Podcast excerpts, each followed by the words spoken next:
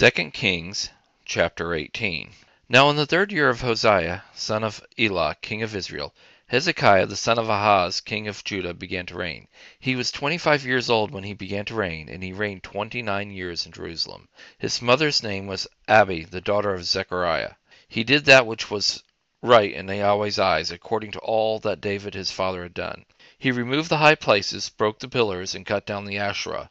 He also broke in pieces the bronze serpent that Moses had made, because in those days the children of Israel burned incense to it, and he called it Nehushtan. He trusted in Yahweh, the God of Israel, so that after him was no one like him among all the kings of Judah, nor among them that were before him. For he joined with Yahweh, he didn't depart from following him, but kept his commandments, which Yahweh commanded Moses. Yahweh was with him. Wherever he went, he prospered. He rebelled against the king of Assyria and didn't serve him. He struck the Philistines to Gaza and its borders, from the tower of the watchman to the fortified city.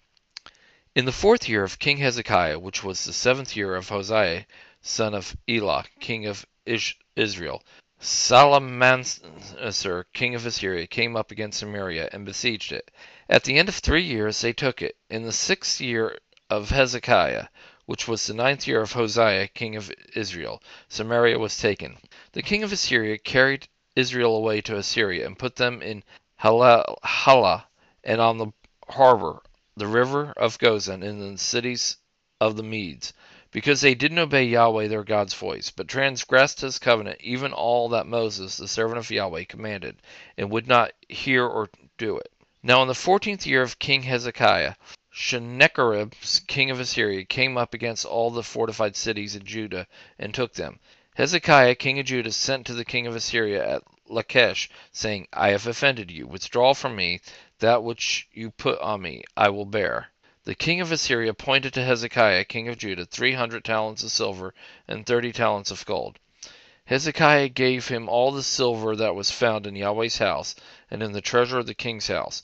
At the time Hezekiah cut off the gold from the doors of Yahweh's temple, and from the pillars which Hezekiah king of Judah had overlaid, and gave it to the king of Assyria.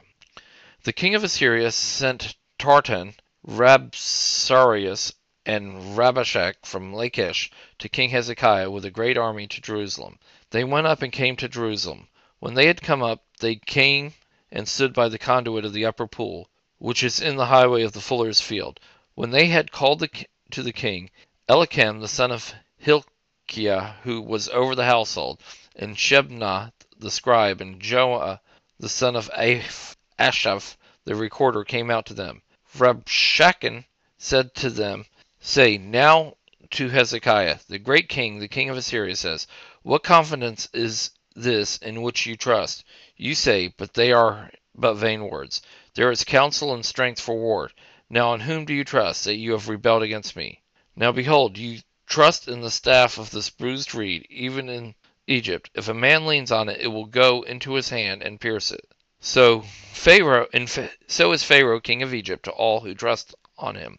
But if you tell me, we trust in Yahweh our God, isn't that he whose high places and whose altars Hezekiah had taken away, and has said to Judah and to Jerusalem, You shall worship before this altar in Jerusalem? Now therefore, please give pledges to my master, the king of Assyria, and I will give you two thousand horse if you are able on your part to set riders on them. How then can you turn away the face of one captain of the least of my master's servants, and put your trust on Egypt for chariots and for horsemen? Have I now come up without Yahweh against this place to destroy it? Yahweh said to me, Go up against this land and destroy it.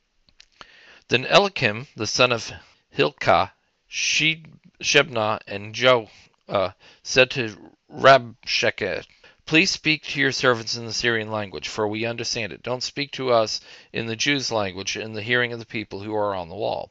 But Rabshakeh said to them, Has my master sent me to your master and to you to speak these words? Hasn't he sent me to the men who sit in the wall to eat their own dung and to drink their own urine with you? Then Rabshakeh stood and cried with a loud voice in the Jewish language and spoke, saying, Hear the words of the great king, the king of Assyria. The king says, Don't let Hezekiah deceive you, for he will not be able to deliver you out of his hand. Don't let Hezekiah make you trust in Yahweh, saying, Yahweh will surely deliver us, and this city shall not be given into the hand of the king of Assyria. Don't listen to Hezekiah, for the king of Assyria says, Make your peace with me, and come out to me, and every one of you eat from his own vine, and every one from his own fig tree, and every one drink water from his own cistern, until I come and take you away to a land like your own land, a land of grain and new wine, a land of bread and vineyards, a land of olive trees and of honey, that you may live and not die. Don't listen to Hezekiah when he persuades you, saying, Yahweh will deliver us. Has any of the gods of the nations ever delivered his land out of the hand of the king of Assyria? Where are the gods of Hamath and of Arpad? Where are the gods of Sepharvaim, of Hena, and of Ivvah? Have they delivered Samaria out of my hand? Who are they among all the gods of the countries that have delivered their country out of my hand, that Yahweh should deliver Jerusalem out of my hand?